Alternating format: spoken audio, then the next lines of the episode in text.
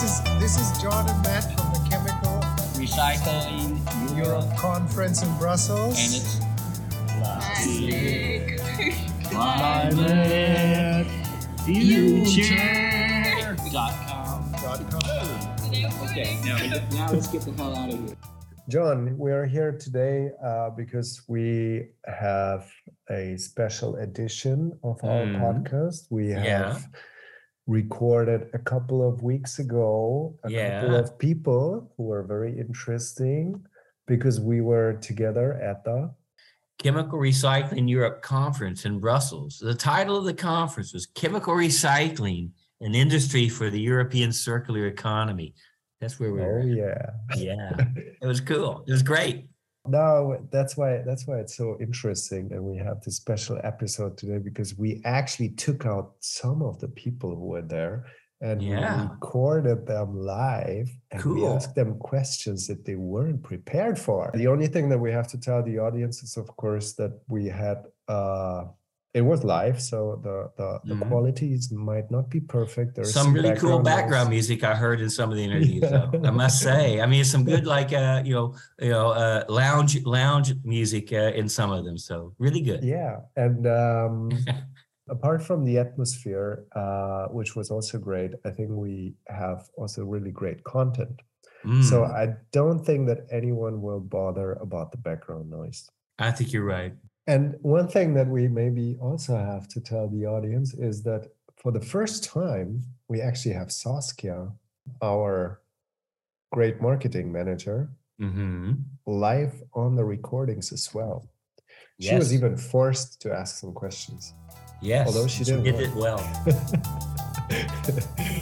we also got to talk to a very charming woman from Polymer Comply Europe called Maëlys Makotta.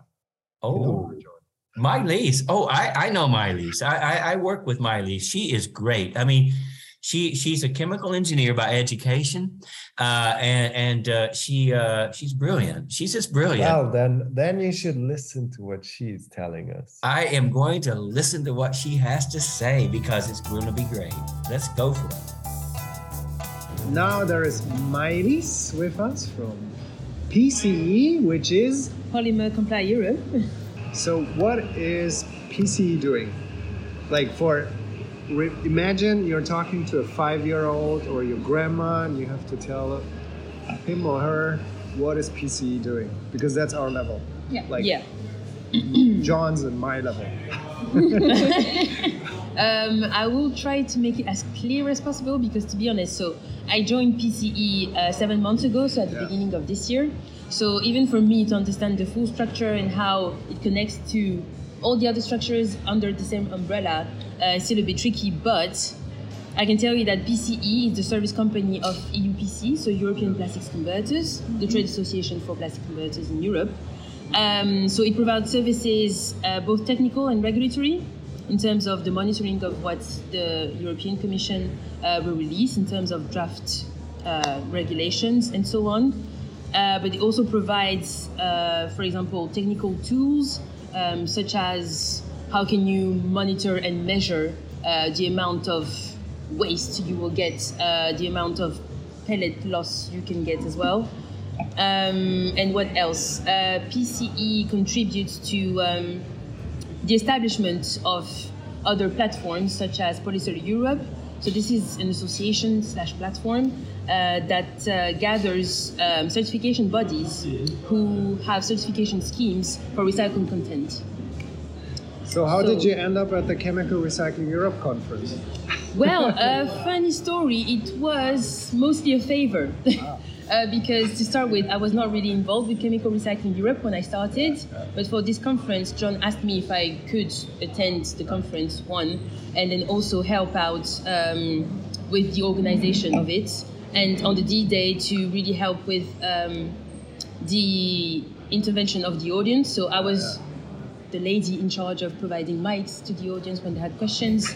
Um, and yeah, it was also the opportunity for me to take it all in as chemical recycling is a hot topic Yeah, yeah. at the moment in the industry, uh, and all the discussions about mass balance, as you've heard, um, about the regulations that will come into place regarding the Waste Framework Directive, anything that's related to post-consumer or post-industrial waste.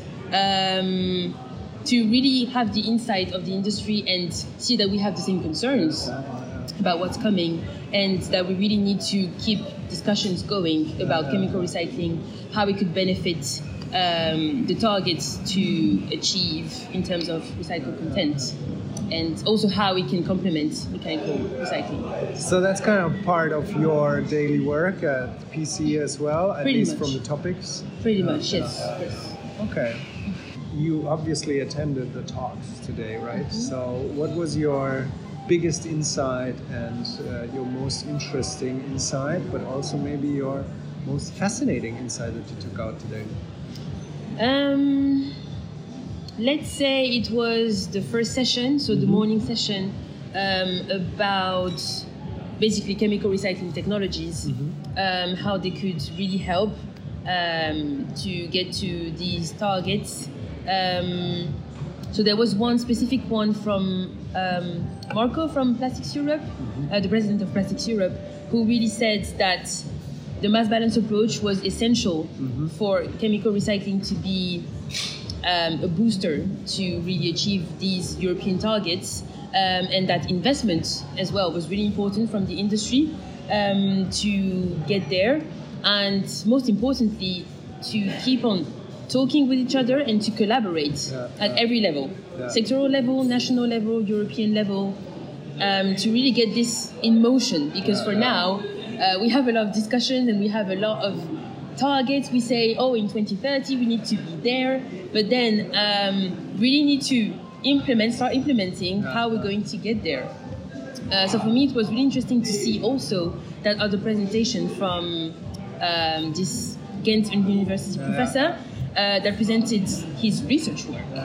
So just really looking for what can be done, how we can um, actually enhance and improve um, the yields um, to to get to this um, optimized uh, pyrolysis, catalytic pyrolysis, um, to really well start the process of chemical recycling. Yeah, I think we, we've had it already today that it's a lot about diversification in terms of audience, stakeholders, and then also a lot about collaboration because, in the end, I think people start realizing that it's such an interdisciplinary approach that you need to have platforms where you can, you know, create also trust between the different stakeholders, right? Exactly. Uh, yeah. Yeah. Um, is that something that, like, you also experience that the industry is, is opening up also different stakeholders in the industry? You know, people from from the technology side. You just mentioned academia. You you also had we also had like people from from the European Union legislation and so on. I think this. Do you feel that there is this approach to collaborate more?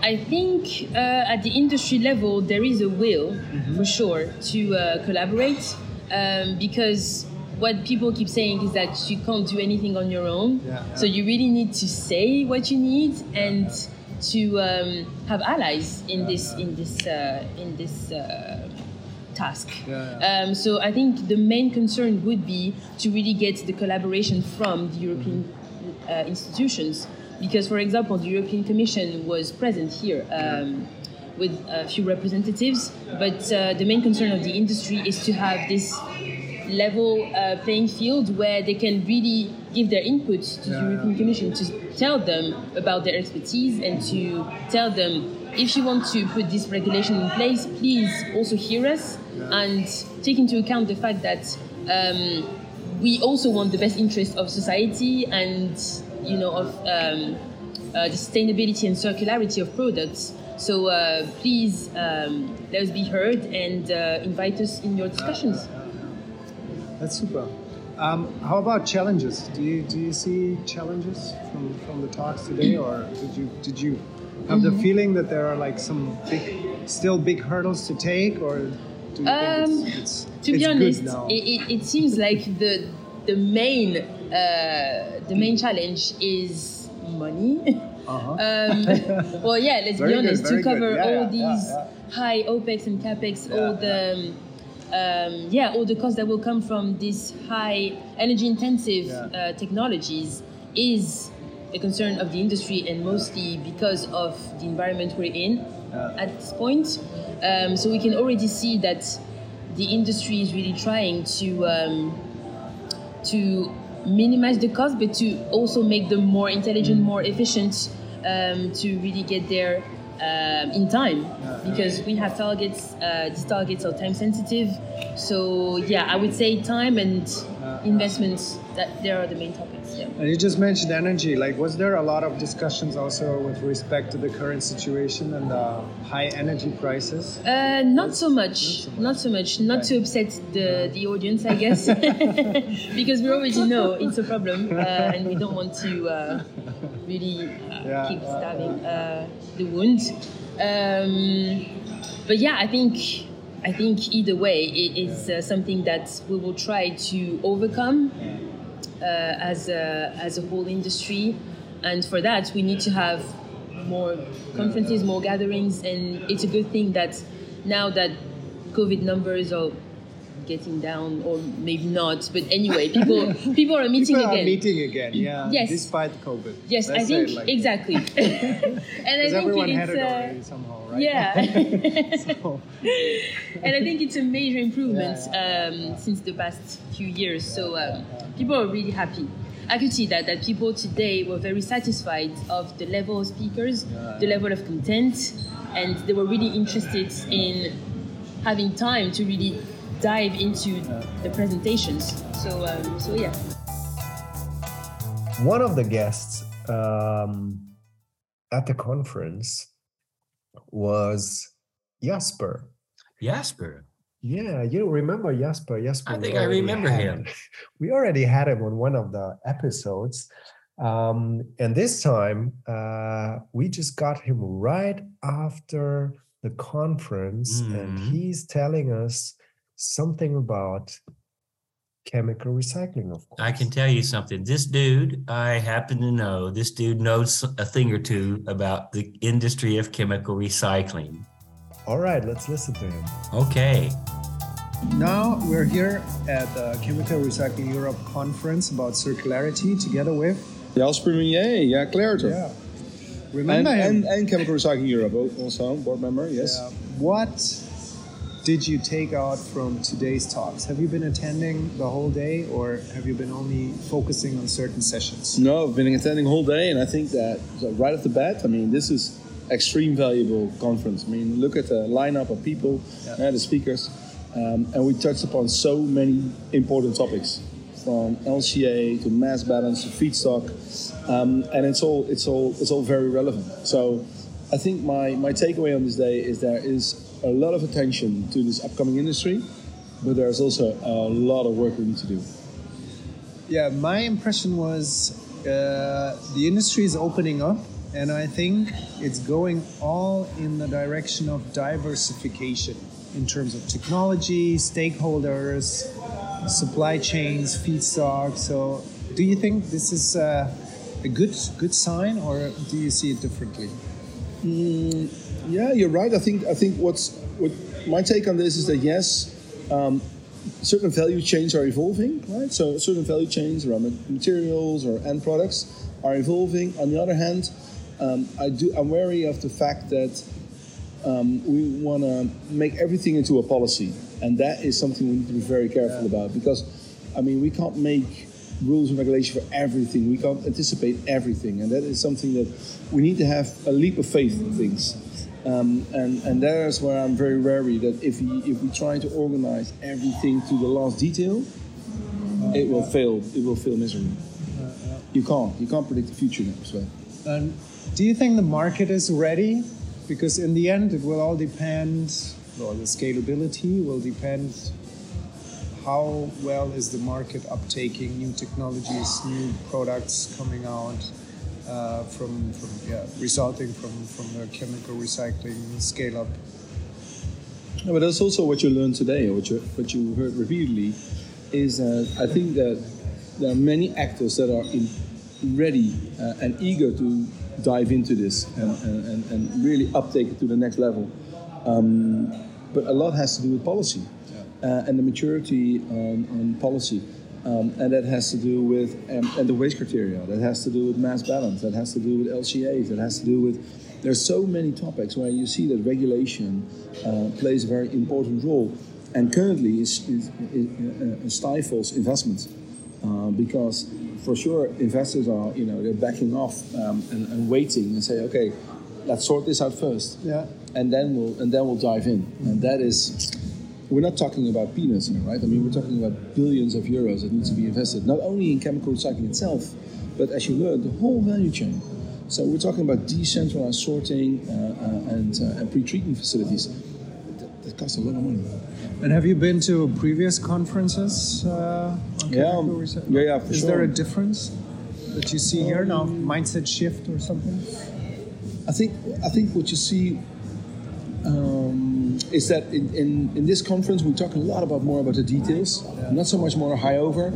Uh, other conference you see that it was almost a clapping festivity that yes, chemical recycling will change the future and will be fantastic and bright.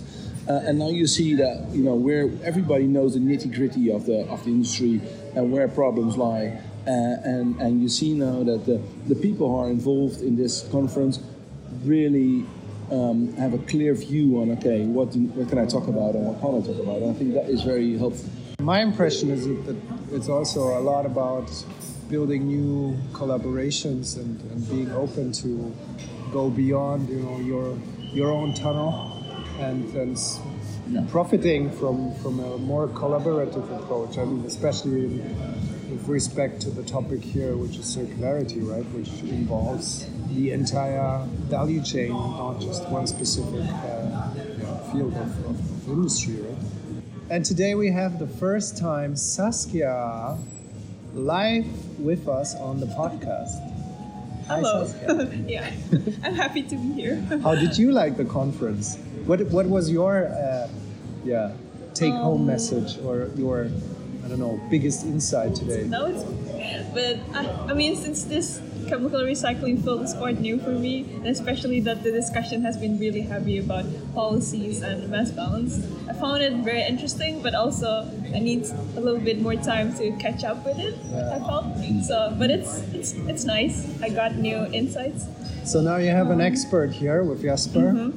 What would you like to ask him? This is your one and only chance. One and only chance. I just wanted to continue asking about the policy that you were saying that it's not good to always regulate everything. Um, what would be your suggestion? Like, what would be the ideal? Well, I think all right, okay. So good question. I think you know some things you need to leave to the market as is. And just to give you an insight, two years ago, almost two years ago, um, mechanical industry was at its lowest, meaning that oil price was super low. Virgin plastics hardly cost anything. So, but if you want to recycle it, the cost level stays the same, right? So, recycled plastic was very expensive compared to virgin plastics. So, mechanical recycling had a problem there. And there you see that um, you can't regulate everything. We can now say, listen, we identify certain streams, we label certain waste streams, certain plastic waste streams as these can only go for mechanical recycling.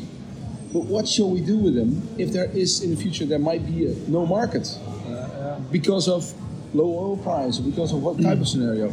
If you look at the current situation, mechanical recyclers are, are, are struggling with energy prices. If you want to compound the material, it, it also involves energy, right? I mean, you need to granulate it, you need to mold it, etc. So, what to do? And yes, we can say, listen, um, we make a clear distinction. This can be, this can't be. We don't know what the future holds for us. And I think there is that we have to take we have to take on more robust approach on this and say, listen, we want it to be recycled, whether it's mechanical, chemical. Um,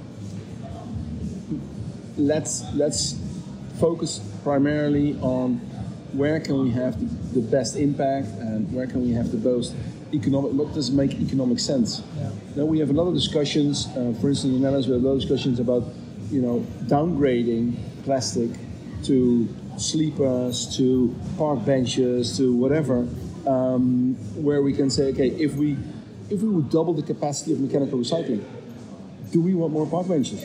Do we have space for all those park benches?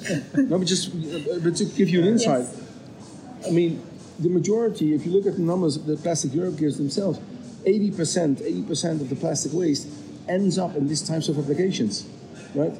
Um, um, there's just a very limited amount of plastics that go for more high-grade applications.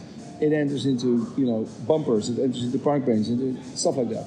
Um, I don't know. That's economy. Yeah, I'm a more of a liberal, liberal guy there. So. Yeah, I know, but But- it's a very interesting perspective because I always thought that the industry has to be pushed by these policies. You, So, you- yeah. you can push them, but you can also nudge them. Yeah. And if I would nudge them, that's what you see with the recycling content target. Yeah. You make sure that listen, we, we set an aim. Okay, go for thirty percent. I mean that's that's what it should be. And otherwise, you you will have to stick, and that is called taxation, right? Um, so I think that is good policy because then you, you see clear business cases are being defined through the value chain. Okay, how can we, we reach a thirty percent recycled content target? Um, by the most efficient means. And that's what basically the, the free market should be doing, right? Um, and that you say, listen, we want to regulate, we want to regulate um, toxicity, uh, we want to regulate all other kinds of negative effects around it. Okay, that makes sense from a consumer perspective, uh, from an environmental perspective. Fair enough. Um, but there, there should be, you that's fine. Like it's still good, always good to give I'm- a little bit more freedom inside Yeah, of. Saskia, I must say, you know, as a starting question, that was pretty good. Thank you. Although it was a chemical recycling conference, Mhm. it was not only about chemical recycling. And we had a very interesting and insightful uh, lesson, actually, from Phil and Brian from Circularise. Ooh, circularise. Yeah, they have uh, an interesting traceability technology and Mhm. told us almost everything about the benefits of using blockchain. And Mhm, In the end, for for me as a chemi- chemistry nerd, they just told me what blockchain actually is. yeah, I mean, can if I can just uh, say say a little something. I mean, uh, uh, as far as what what Circularise is doing, I mean, indeed, implementing traceability uh, in in the chemical recycling industry. I mean, this is so critically important, uh, especially in, in the context of of mass balance. Uh, method, you know, accounting methodology, whatever that that is essential for the implementation of chemical recycling industry yeah, you should listen to this one. all years. live from the Chemical Recycling Europe conference. Uh, we have Saskia for the first time live on the podcast, and our guests now are. Phil Brown, Brian Schmitz, both from Circularise. Yeah, so I think let's start first with a short introduction. What is Circularise actually? What are you doing? So, Circularise is not a chemical recycler. Uh, we are building a blockchain based supply chain tracking system to bring end to end traceability to the market. One aspect of that is feedstock. Um, being able to prove where it's from, where it goes, so that an end brand can indicate how much of a recovered material, be it through mechanical or chemical or other means, is in their end product. Wow. So um, we have to break it down a bit, I think, for, for some of the listeners. So you have to correct me if I'm wrong, but as I understand it, you're trying to, or you have a technology that can trace the origins of the materials that go as input into recycling processes. In essence, yes. Uh, so we, we actually are using the Ethereum network, which is a public blockchain system. Um, what we've built on top of that is the ability for customers throughout the value chain to present data and disclose that in different levels. So, one of the key topics that was discussed today is the fact that many actors would like primary data sets to perform LCAs, to understand toxicology, to understand impact. But much of that data is actually sensitive So our core USP is the use of zero knowledge proof. This is a form of encryption where you register the data that can be referenced by another actor without actually disclosing the parent data. So, in essence, you create trust. Exactly. well, to be honest, circularise wouldn't exist if supply chains trusted each other. Yeah. But seeing as they don't, our system tries to uh, create that trust across a network so that each actor can share information and understand what the Yeah, previous yeah. actor has done and actually maintain that chain of custody.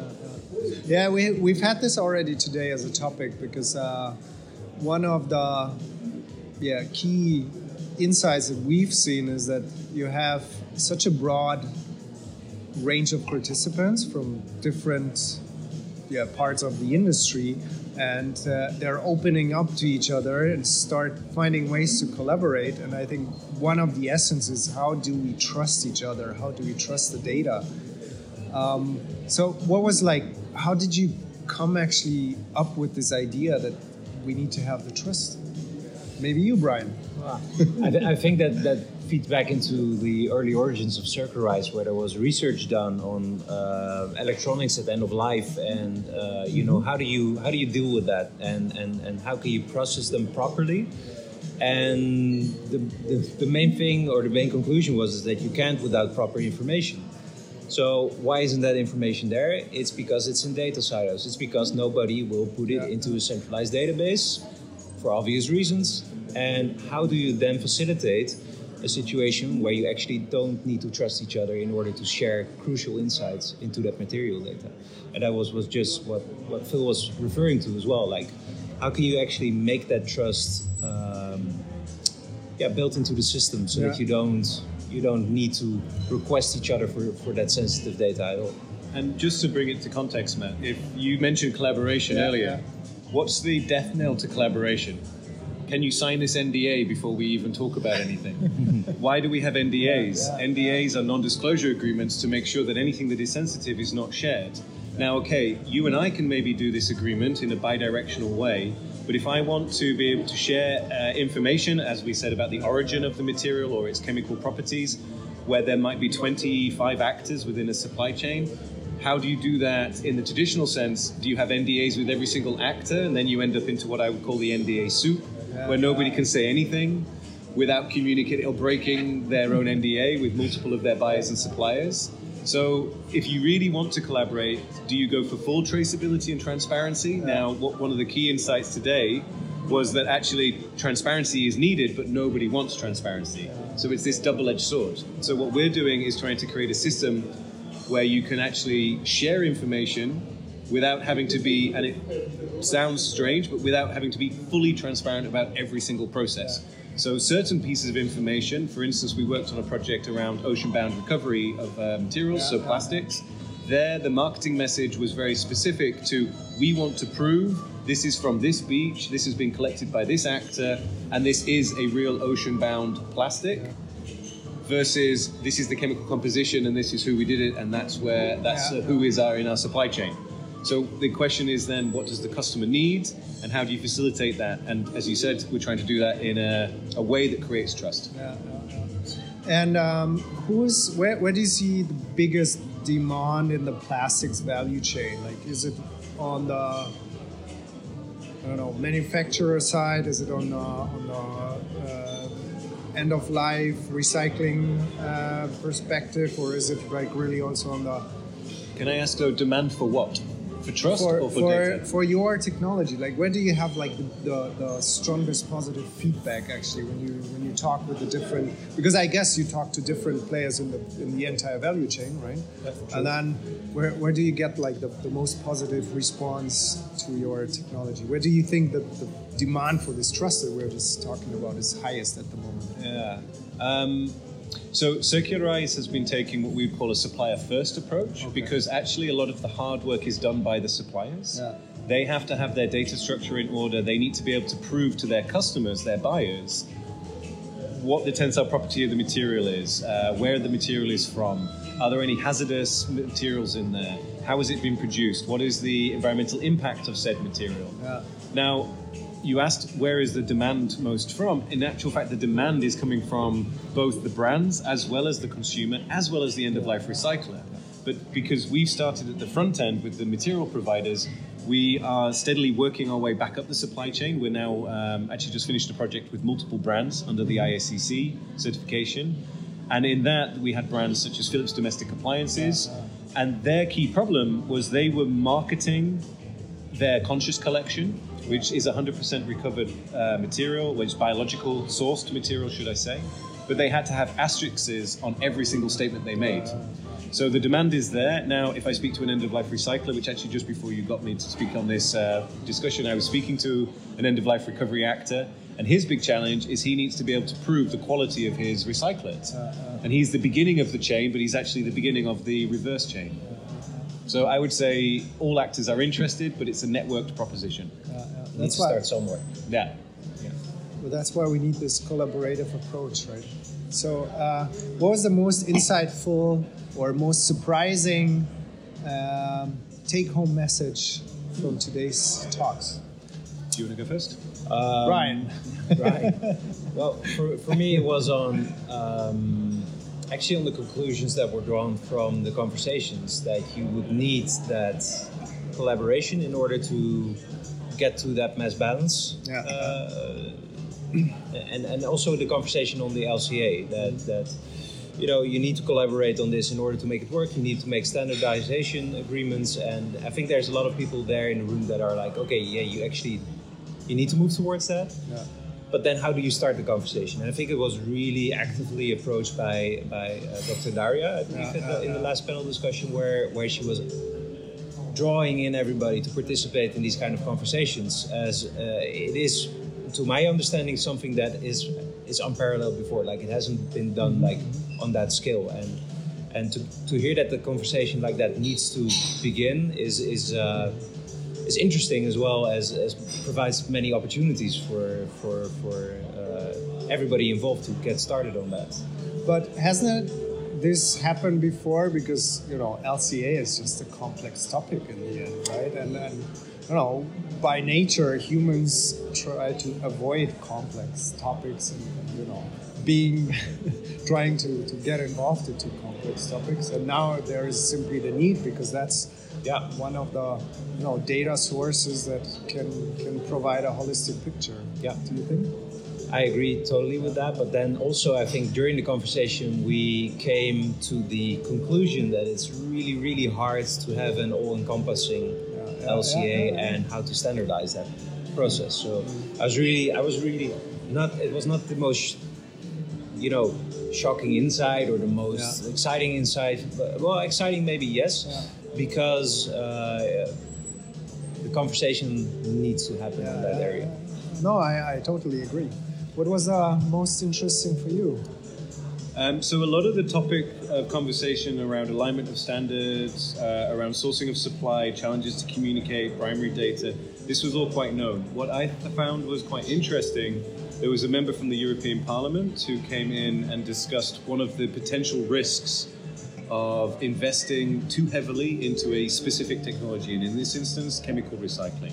And the analogy that they presented was that they wanted to avoid the same aspect of energy to waste, uh, waste to energy, sorry, um, which now has this situation where there's large capital investments into uh, waste to energy facilities. Now, actually, myself and Brian are from the Netherlands. I'm actually British. The Netherlands purchases, or used to at least, this might have changed with Brexit, but they used to purchase waste from the UK to bring into their energy, uh, their waste to energy facilities because they created an overcapacity for meeting targets. So the insight for me was that we have EU member uh, policymakers and then industry partners discussing the challenges of investment.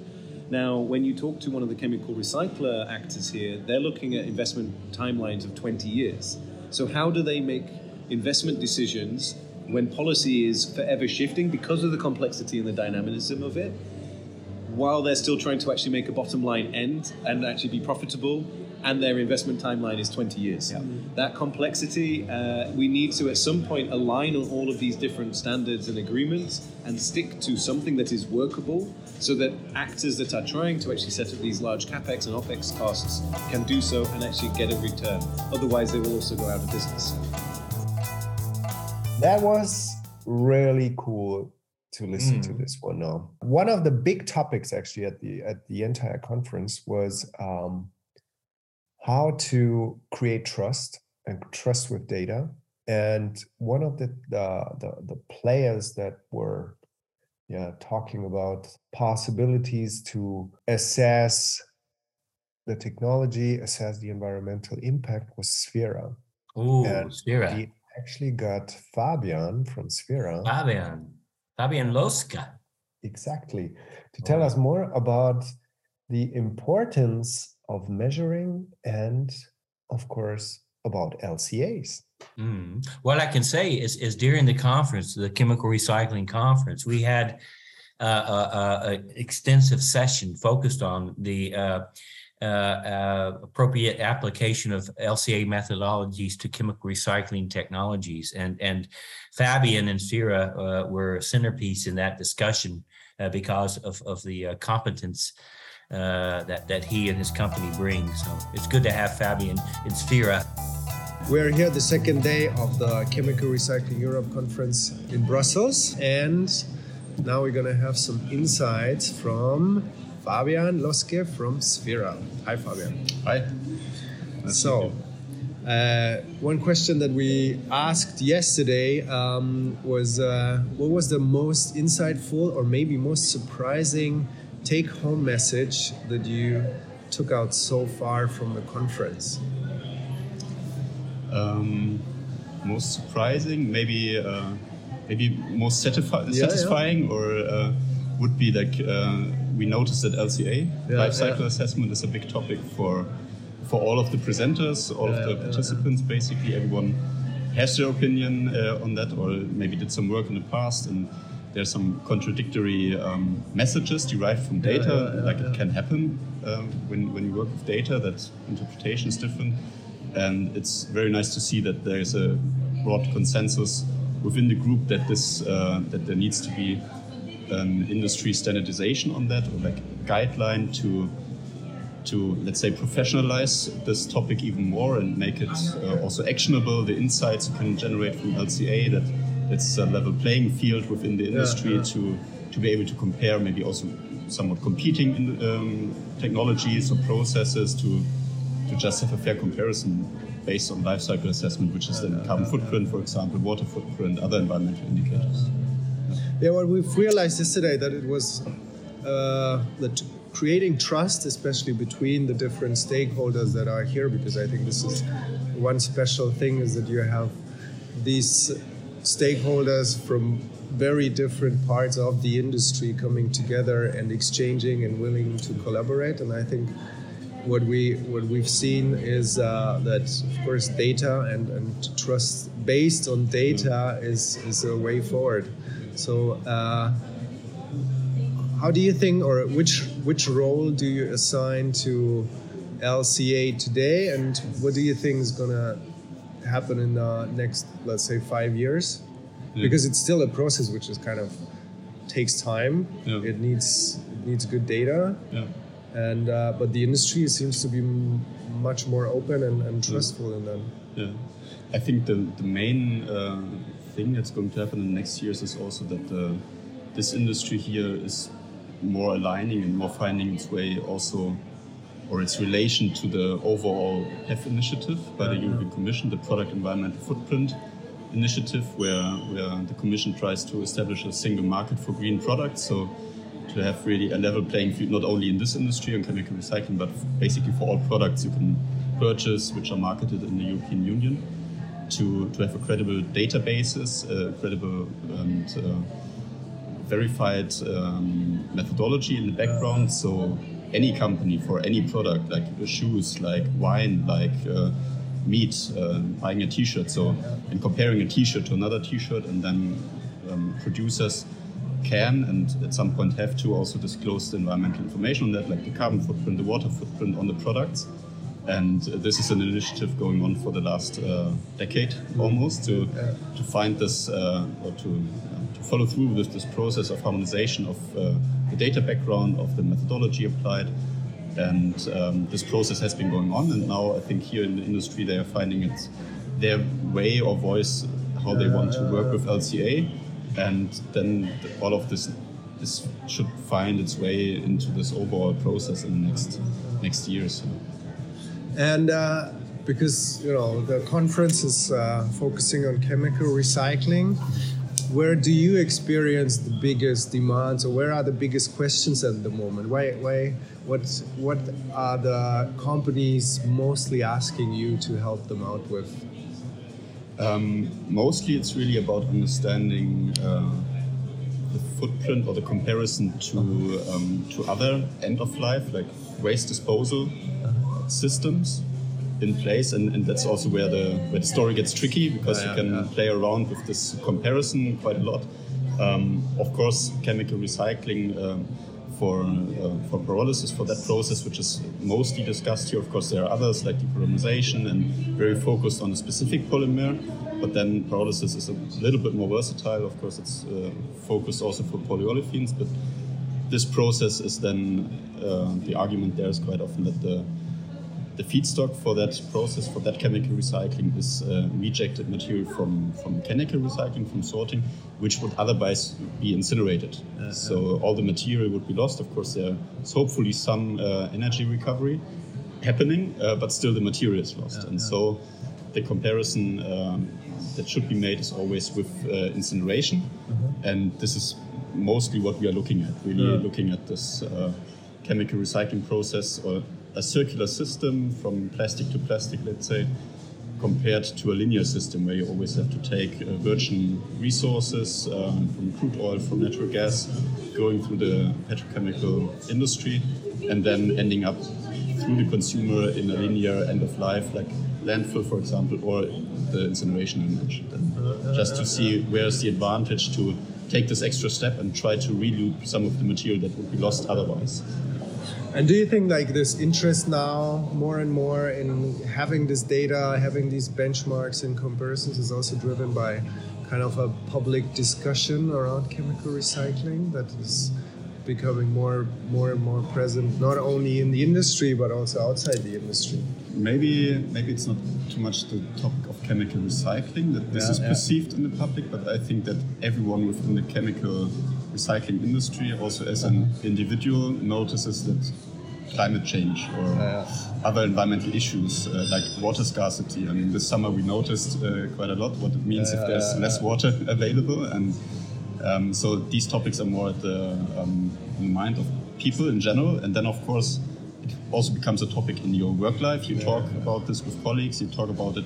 You think about it maybe in relation to your product, to your processes, and that's why LCA or carbon footprint uh, becomes a topic in everyday life. And then they want to understand it better and uh, ask for maybe professional help to, to get because they, they lack maybe the resources, the time, the software, the data, and then they can approach us to yeah, to help them out to get some insights into that. Yeah, we're always nerding out on these technical topics a lot, uh, but we also have uh, like want to address listeners who are not experts in the field. So, like LCA for some, it's like black magic. Or you okay, just put okay. something into a box and then you get a value. Like, how would you explain it for your for a five year old or for your grandma? Whoa, okay. Wasn't prepared for that. Um, yeah, maybe it's uh, yeah. In the end, it's just thinking about any product you can you can think about really any product and understand what the what the impact on the environment is for that. How much Yeah, yeah. resources are you needing to are you, are you using to create this product or to use a product uh, to dispose of a product? And also maybe for a service. So it doesn't has, has to be like a physical product it can also be a service uh, where there's energy use uh, connected with that right? Like digital services for example you, you just get a maybe also data services. Of course there's an impact to providing data or insights and knowledge and so um, yeah I, I think with LCA it quite quickly gets uh, technical and uh, uh, difficult to, uh, to to put it really simple. But that's maybe Okay. And uh, one last question: Are you coming next year? yeah, Yeah. I think so. All right. Thanks. Forward, yes. Thank you. Again, in, interesting insights. I'm learning more every minute.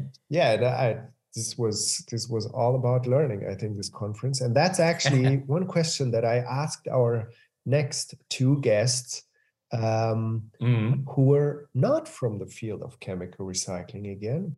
And one of the guys was already a guest on our one of the podcasts. It was Jan, and uh, Mhm. the company is Tomra.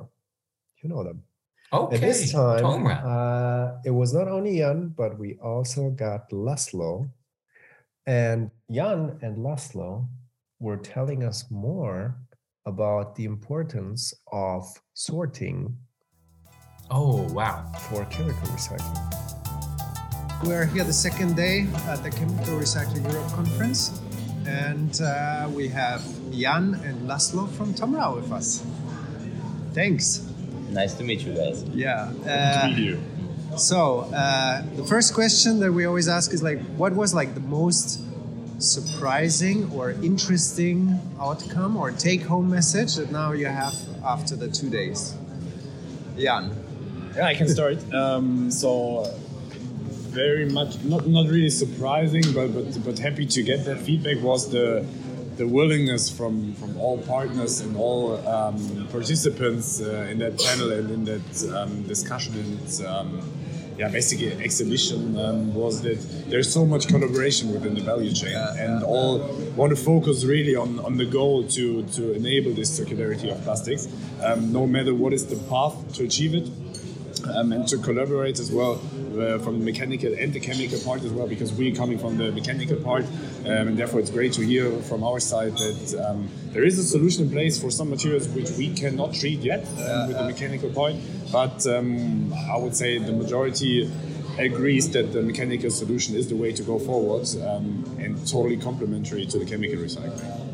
Yeah, I think that's what we've seen also yesterday. Like there was a lot of uh, surprise about the industry being so open to collaborate, and you know, stakeholders from different uh, areas of, of the, the industry coming together. Um, yeah, and Tomra now coming from the more mechanical recycling space. Uh, how do you see your role with chemical recycling?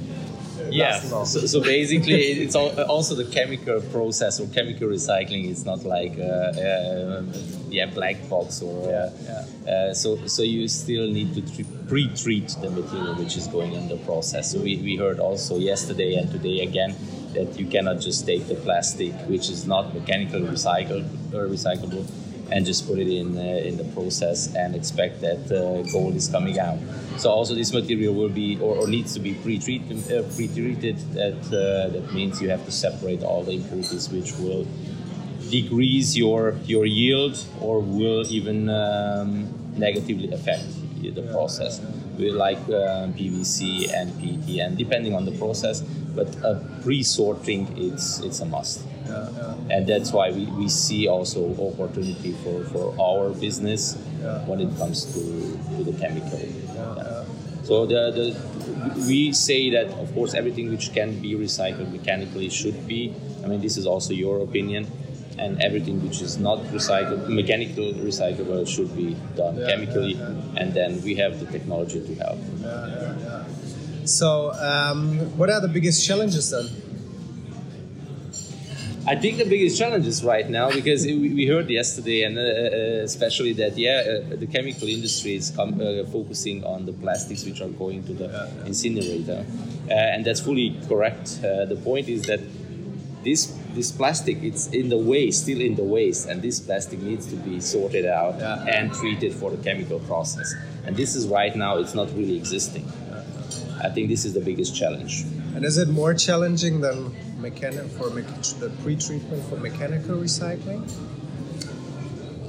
I, I would not say so. I, I would say that uh, a big part of the pre-treatment it's uh, identical, like in the pre uh, in the mechanical recycling, Of course, you probably don't need the, the washing step and the flake sorting, but to separate the impurities, uh, it's, it's like in the um, in mechanical process. Of course, you have to generate the polyolefin or a PE, PP fraction, separate the PET, and, and so on. Uh, but I think if we, we focus on this waste or on this plastic in the household waste and especially in front of the incinerator, the material is available but it's still in the waste and that needs to be yeah recovered. Yeah, and I think what we've seen at this conference is also the big role that data plays. Uh, like we had LCAs, we had like tracking technology. Um, yeah, and how do you think this gonna develop further? Like, I is there also more will to collaborate because you need to create this trust, and then you need to have like exchange also on, on, on data between the different partners and stakeholders. Do you also feel this already? Um, yeah, we definitely feel that already. Um, actually, there are two things. So first of all, it's about building trust, yeah, and, and we're Tomra um, working on it to, to get the data out of um, each and any material stream um, that we can have reliable data um, feeding into whatever later on recycling process. First of all, to have a as good as possible yield within that process, and of course having the as best as possible knowledge about the outcome. So whether is it food approval, uh, like when we're talking about mechanical recycling, because for chemical recycling that's the case nonetheless. Um, there's definitely the willingness to go for it, but additionally, I would say we need in parallel to that proper processes. So um, we, we, should focus on having such a good process that uh, we have a much bigger variety and what we could feed in, because that's the way how we generate the majority of the feedstock, or as much feedstock as somehow possible to recycle as much material as possible to achieve this closed loop. Yeah, yeah. Um, I had one more question on circularity. I just don't know how to phrase it. yeah, so um, I think also what like the, the big topic of this conference was circularity. Yes. Um, and uh, having access to or, or having the possibility to you know at such conferences to exchange and to learn from each other um, do you think this is a yeah a key key enabler for also technological innovation? Or is it rather finding new market opportunities and you know because i mean the big challenges are also where is the market to be able to scale up these technologies? And you have to prepare it and you have to have the market in the end. So do you do you think um, yeah this this whole overall theme of circularity also helps to create maybe new market opportunities? I think it definitely does. So um, uh, we just realized again at this conference, it's um, very much or all about spreading knowledge. So yeah. what is suitable at the moment with already existing technologies. So we had a lot of focus on the, the, the issue chemical recycling has at the moment that um, there's maybe a lack of feedstock availability. And what, what we, from Tomra perspective, try to do is to to teach exactly how we imagine to, to get the feedstock for the chemical recycling as well.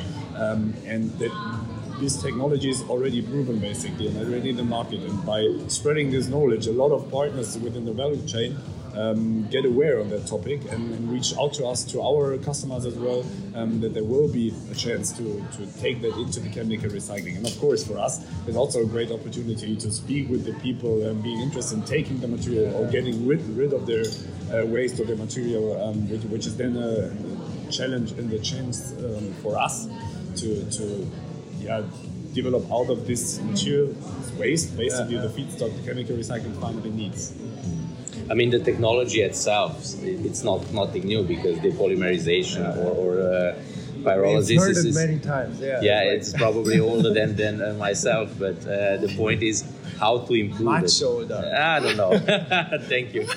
Um, uh, so uh, it, the, the, point is how you improve these processes yeah. to, to increase the yield yeah. and the performance of the process. Yeah, because you want to save energy, you have to you want to increase the yield of the process. Mm and there is definitely a, a market for that. But of course, like each every technology, when you want to scale it up, it takes some time. Yeah, yeah. yeah. And you learn each every day how to improve it. Yeah. and that, that's why we see also that the big petrochemical companies and also startups, not the, just the big ones, uh, invest a lot of time and money and, and knowledge to, to get this technology yeah, running. Yeah, so one last question. Did you learn something new about chemical recycling that you didn't know before? um,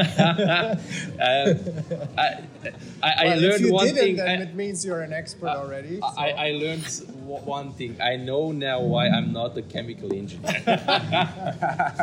no, it, it, it's of course uh, uh, for, for, for us, people who are coming from the mechanical in, uh, industry, mechanical recycling industry, uh, to, to know how, uh, to get even more detailed information about the process. Because if, if we know how the process is working, then we know uh, how to treat the material in a, in a way. No, cool. Thank you very much. Um, I'll let you off for dinner, uh, uh, for lunch. Are you coming next year? For sure. If we are invited, for sure. Yeah, I'll tell it to John. I'm, I'm pretty sure as well. I would love to join. I think this was amazing to also have the view from some sorting technology provider. Um, and uh, in the end, we got Adela Putinelu, and she is the head of uh, the policy working group uh, at Chemical Recycling Europe. So now Yeah. we will get some views actually on the importance of not only technology but also policy. jobs is lead. I mean, uh, you know, I, I uh, people that know me, uh, they'll they'll hear me say this. Uh, I, I I say that I, I'm I am at least at this stage in my uh, current focus, not not regarding myself as an expert on policy, but because of the incredible utter importance of it, I, I'm I'm learning to be at least conversant in it. And Adela. As, as leader of the working group policy for chemical recycling in Europe is incredibly great professional asset incredibly articulate about the subject. And so uh, listen to what she has to say, Matt. She's great. Cool. Let's dive into it. Second day of the conference, getting some insights, plastics, climate, future, and uh, we have Adela. Maybe you tell us where you're from. Sure. Um, so, hi everybody. So, I'm Adela Putinelu. I lead the policy group inside Chemical Recycling Europe. Uh, I am also head of policy for Plastic Energy, which is one of one of the companies that are, are part of, of CRE. Um, uh, yeah, I'm very happy to attend uh, full two full days of, of conference Oh yeah. Brussels. So how was it? Um, What What was the most inspiring thing after these two days, or what's what's your take home message from this conference? Um, a lot of stuff, really. I think the most important one to, to mention is the fact that um, we've seen uh, a lot of participants here in the room for for um, these two days. Um, we had around 170 people in the room. Um, and that means a lot because I think you know chemical recycling is is um, still growing a lot, and for me the most important part is the level of engagement. So we've seen in the room, um, obviously, uh, people from uh, you know the plastics industry, the whole supply chain. Uh, we've seen academia. NGOs. So I think the, the level of engagement and the, the conversations that we're having are very, very important, both within the industry and outside of the industry. Um, and that says a lot because I'm not sure that until now we've, we've seen this um, level of engagement. Um, and that's important because chemical recycling, um, I think, t- to me, really plays an important um, part in, in solving the plastic waste crisis. Um, but it doesn't come without its challenges, like any other kind of part of, of the big sustainability discussion. So I think it's important to to think about what we need to do next as an industry to address these challenges and, and to make sure that um, we make chemical recycling a, a growing, strong sector to respond to these challenges uh, and to, most importantly, uh, respond to, to the sustainability issues that we're trying to solve with, with plastic waste. So I think having this conversation with all the stakeholders is very important for, for our purpose in the industry. Yeah. yeah, I think that's what we've we've in general seen that there is like a uh, goodwill for collaborating, and it sounds like a wind of change. Do you think it's uh, driven, or, or what are the factors that it's that are driving this, like policy, inherent motivation, or like simply climate change?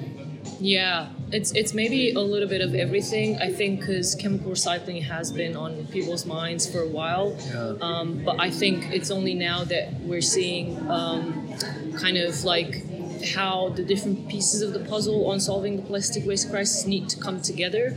And on recycling, uh, we need to be able to define better the role of chemical recycling as, as part of this.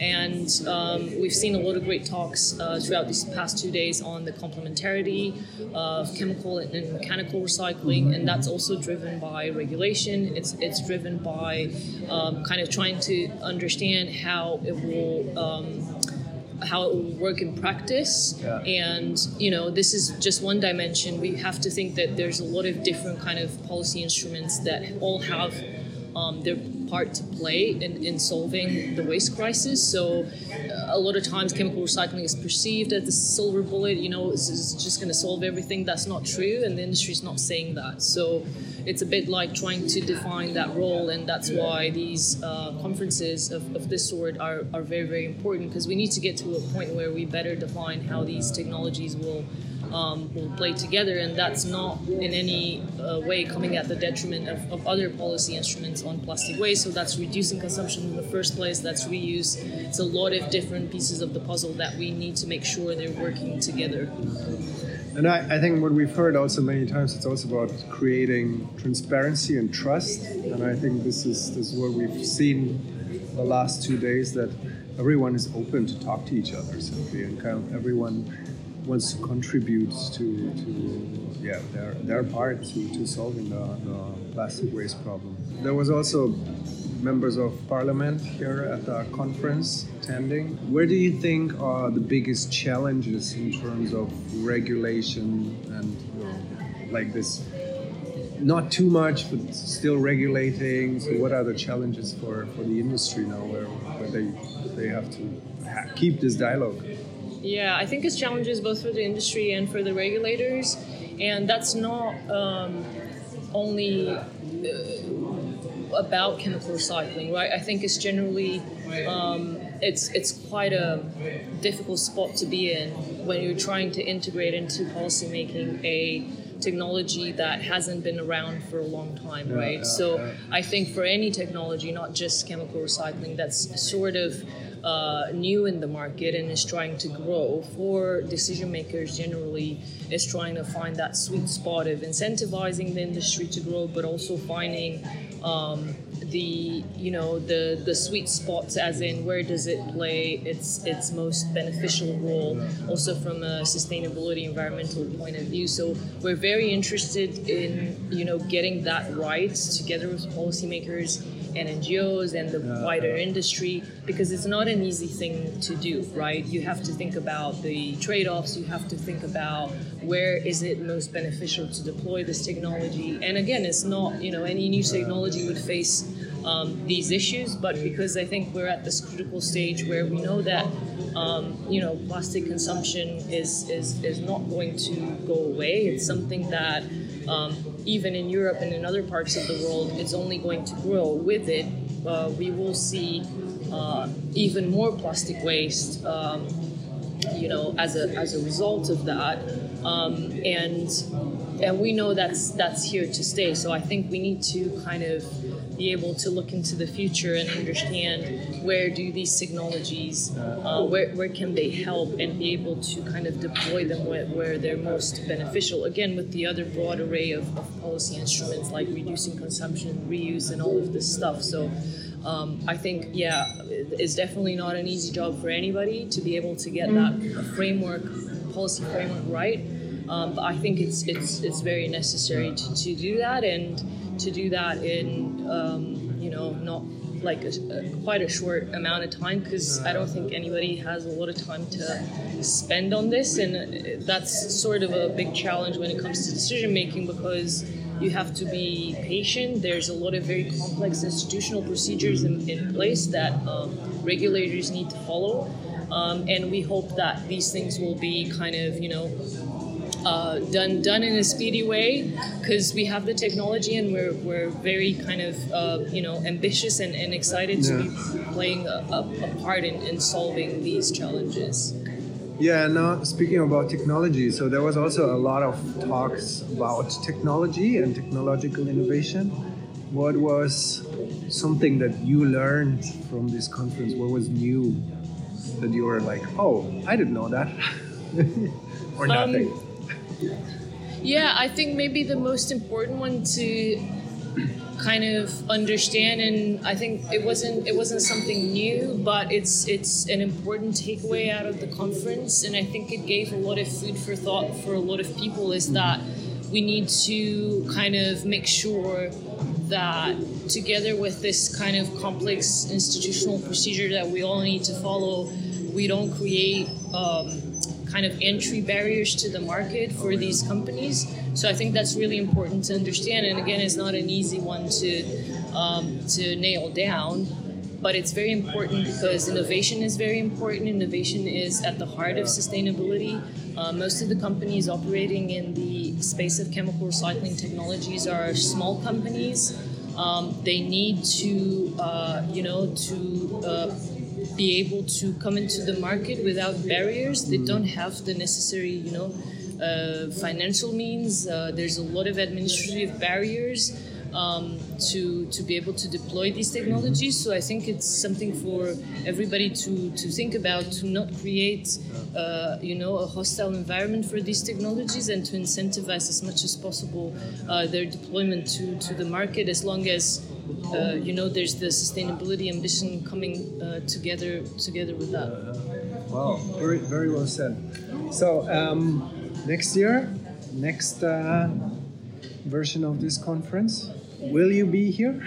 I will be here for sure, and I'm very excited for the next uh, editions of, of these uh, of this conference. And um, yeah, I'm, I'm hoping that it will continue to you know bring forward a lot of interesting speakers and uh, create this kind of yeah environment where we exchange knowledge. Um, where decision makers um, are, you know, uh, very close to, to, to us, to the industry, and also to the other stakeholders in the room. Uh, I think it's a very good vehicle for us to kind of put forward the, the important messages. So I think, yeah, um, it's a learning curve, uh, definitely, and hopefully next year we'll make it a, an even bigger event. And the new podcast. I think what was really interesting to see, and we've heard it in some of these interviews, is that this conference was a lot about bringing together players from different industries as well. Mm. It was all about collaboration Mhm. between exchanging knowledge and especially expertise and Yes. fact-based expertise. And I think Yes. this was what for me as a I would say kind of outsider because I'm not from the field of chemical recycling, but of course doing a lot in the field of circular economy Yeah. where you have to work interdisciplinary. I think this was the most amazing thing to see all these players from all parts of the plastics value chain being open and working together with each other. Mm. You know, you know, Matt. I'm, I mean, uh, it's so so cool to hear you say that. You know, I mean, obviously, I, I agree as well uh, uh, with what you what you're saying there. You know, and for me, I'm very just gratified and, and encouraged to see uh, uh, what what what we what we managed to do at this conference and and, and bringing. Uh, you know, not everyone's agreeing with every with everything uh, all the time, and, and that's exactly cool and fine. You know, uh, that's what we we, we brought in we brought in uh, you know if you look at this conference um, there was a conference uh, done by chemical recycling europe at the very beginning of, of, of the association in, in the beginning of 2020 Mm-hmm. uh, and then of course covid came and it was a two-year uh, blackout and now here we're coming out again. Uh, and uh, okay we tripled the size quadrupled the size of the of the of the uh, conference. Uh, uh, and, and if we look at today versus uh, two years ago, uh, there were no NGOs in the room. Uh, there were no uh, real serious engagements with uh, other recycling technologies besides chemical, namely Mhm. mechanical. Uh, there was very limited engagement with all the other stakeholders. And if you look at what happened two weeks ago, Uh, they're all there. They're all there, uh, and and and and part of that is is is is because uh, of we welcome that. Uh, that that's that's what we that that's the milieu uh, that we want to have in chemical recycling Europe. Uh, we we are part of this solution. We are not the solution. We are a part of it, and we and we got to work together in good faith uh, finding you know science-based viable solutions and and really uh, you know uh, solving problems together. So.